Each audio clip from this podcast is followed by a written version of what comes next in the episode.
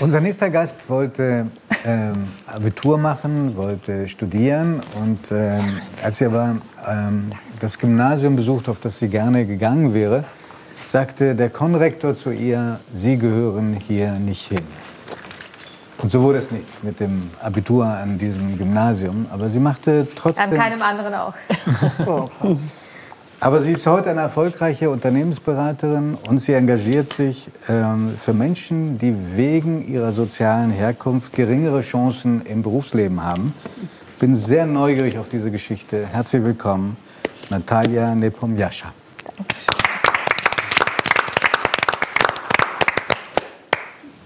In, was war das für eine Situation damals im, äh, im Augsburger? Das war in Augsburg hat das stattgefunden. Ähm, sind Sie da auf eigene Faust hingegangen und haben gesagt, ich will eine Sprechstunde bei Ihnen haben? Und haben gesagt, ich bin eine sehr gute Realschülerin. Ich möchte gerne aufs Gymnasium. Und wie kam dieser Mensch dazu, Ihnen sowas an den Kopf zu knallen? Also wie er dazu kam, müssen Sie ihn selbst fragen. Ich habe den Namen noch, ich weiß leider nicht, ob er noch an der Schule ist. Aber ich kam auf die Idee, weil ich einen Schnitt von 1,3 hatte und eigentlich ganz gute Noten auf der Realschule und davon geträumt hatte, tatsächlich Abi zu machen und äh, Leute kannte, die auf diesem Gymnasium waren, aber schlechtere Noten hatten als ich und dachte irgendwie, ich habe was drauf, ich schaffe das und bin da einfach hinspaziert. Das war so Mai 2006 ungefähr muss es gewesen sein und ich hatte keinen Termin, ich habe mich da einfach vorgestellt, hatte eine Freundin dabei, die auf der Schule war, die uns so ein bisschen so ein Intro gemacht hat und äh, ich dachte, er wird mich mit offenem Arm empfangen, dass da jemand jung ist. Leistungsträger.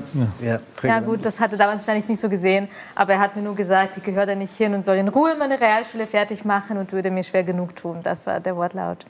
Trotz des Notendurchschnitts, den Sie hatten, trotz des Engagements, den Sie zeigte, haben Sie das Gefühl gehabt oder heute äh, überlegt, dass er das getan hat, weil Sie vielleicht äh, einen migrantisch klingenden Namen tragen?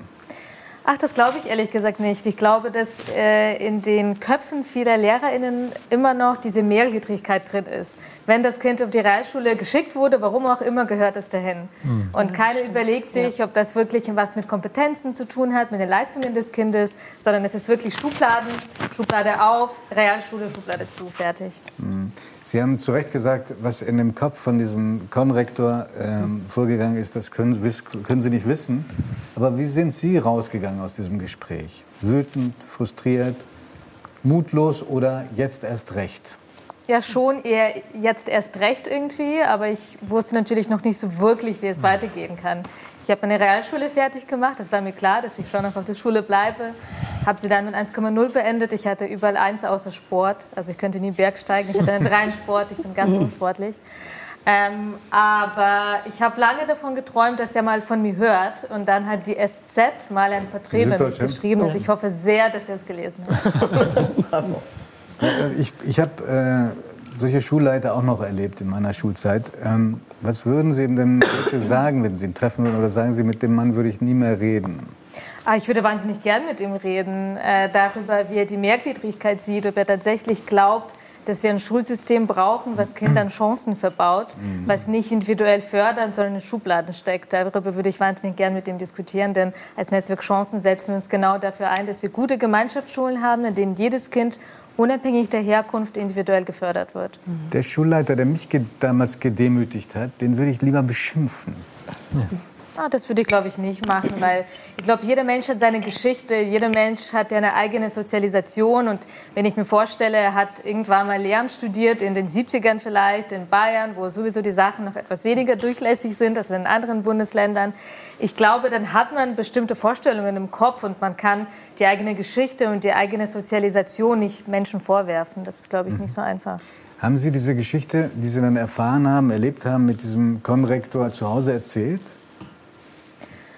Oh Gott, ich vermute ja, ehrlich gesagt, aber meine Eltern sprechen ja kein Deutsch und verstehen nicht wirklich, wie das deutsche Schulsystem funktioniert. Von daher weiß ich ehrlich gesagt mhm. nicht. Wahrscheinlich habe ich es erzählt, aber ich denke nicht, dass sie irgendwie groß reagiert Muss haben. man einen Moment erklären, als Sie elf waren, kamen Ihre Eltern aus der Ukraine nach Deutschland? Aus Kiew.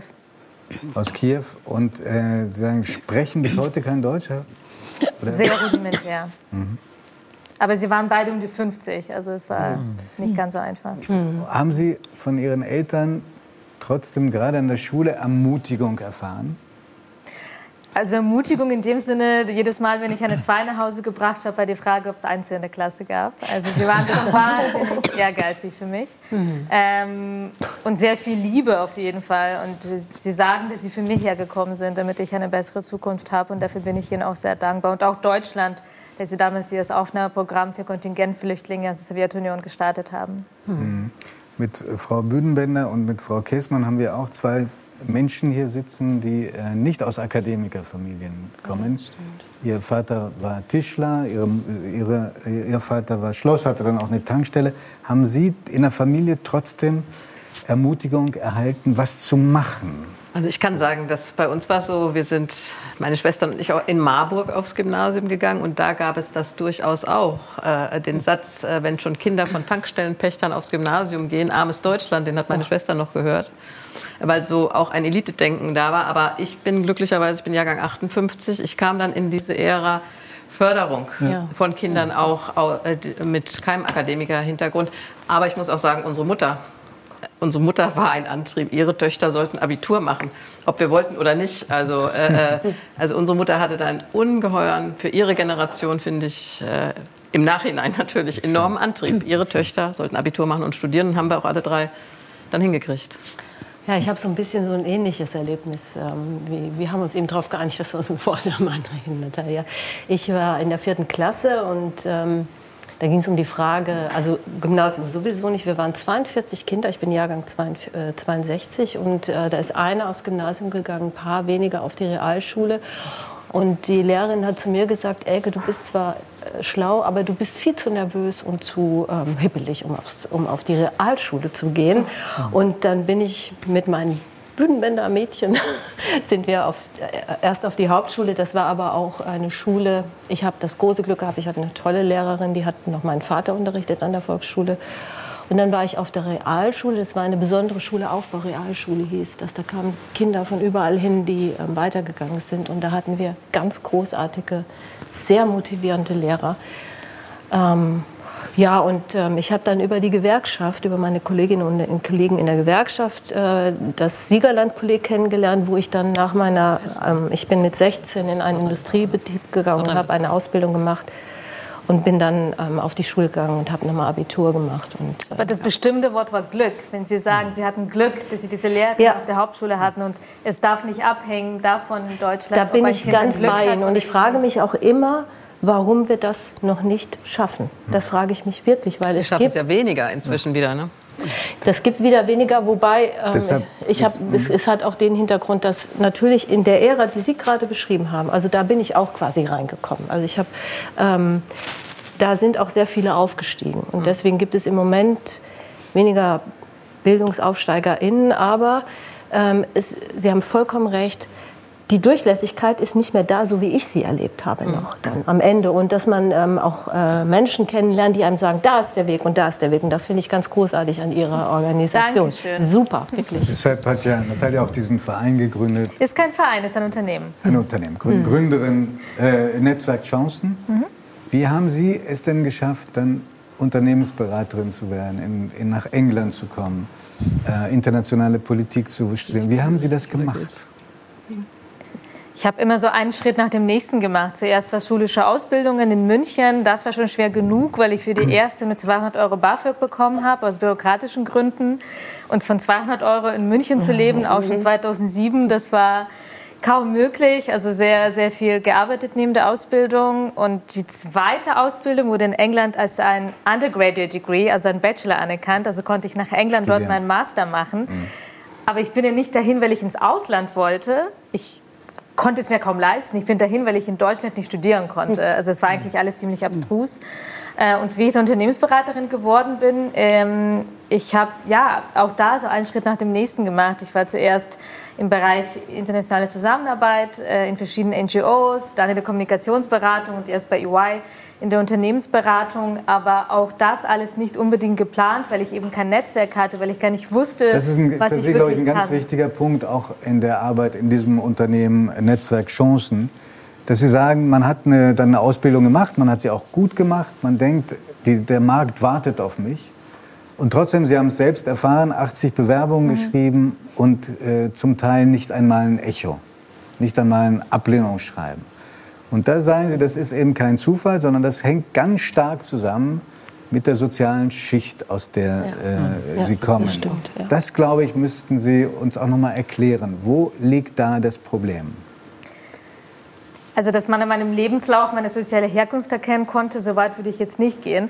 Allerdings gibt es eine super spannende Studie aus Paris dazu, wo Wissenschaftler CVs verschickt haben und der einzige Unterschied an den CVs war die Postleitzahl. Und in Paris kannst du am Arrondissement ja, erkennen, ist es ein reicher Stadtteil oder ein armer. Und dieselben CVs, wenn die aus einem armen Stadtteil waren, haben wesentlich weniger Einladungen bekommen zu Interviews als die aus, armen, äh, aus reichen Stadtteilen.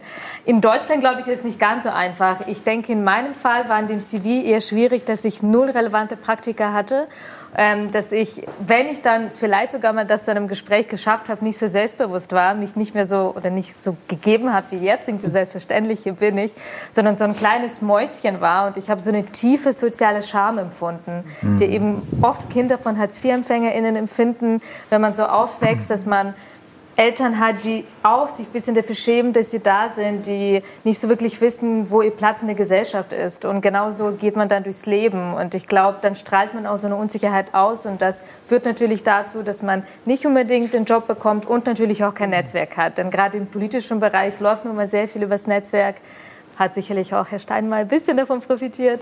Und ähm, ich hatte halt absolut keins und ähm, dann wird es eben schwierig. Wie kann man dieses ganz starke Defizit, dieses, diesem diese Benachteiligung auch mit Hilfe äh, der Organisation, die Sie gegründet haben, überwinden? Was kann man da tun? Wie kann man da korrigieren, gegenhalten? Also man selbst kann natürlich versuchen zu netzwerken, äh, indem man auf alle möglichen Events geht. Ich empfehle immer zum Essen hinzugehen, nicht zu der Frontalbeschallung, das ist zwar ganz nett, aber das Netzwerken findet danach statt, äh, wenn man eben so am Tisch steht und Häppchen isst. Ansonsten gerne natürlich Netzwerk Chancen beitreten, ist komplett kostenfrei, das ist uns auch ganz wichtig.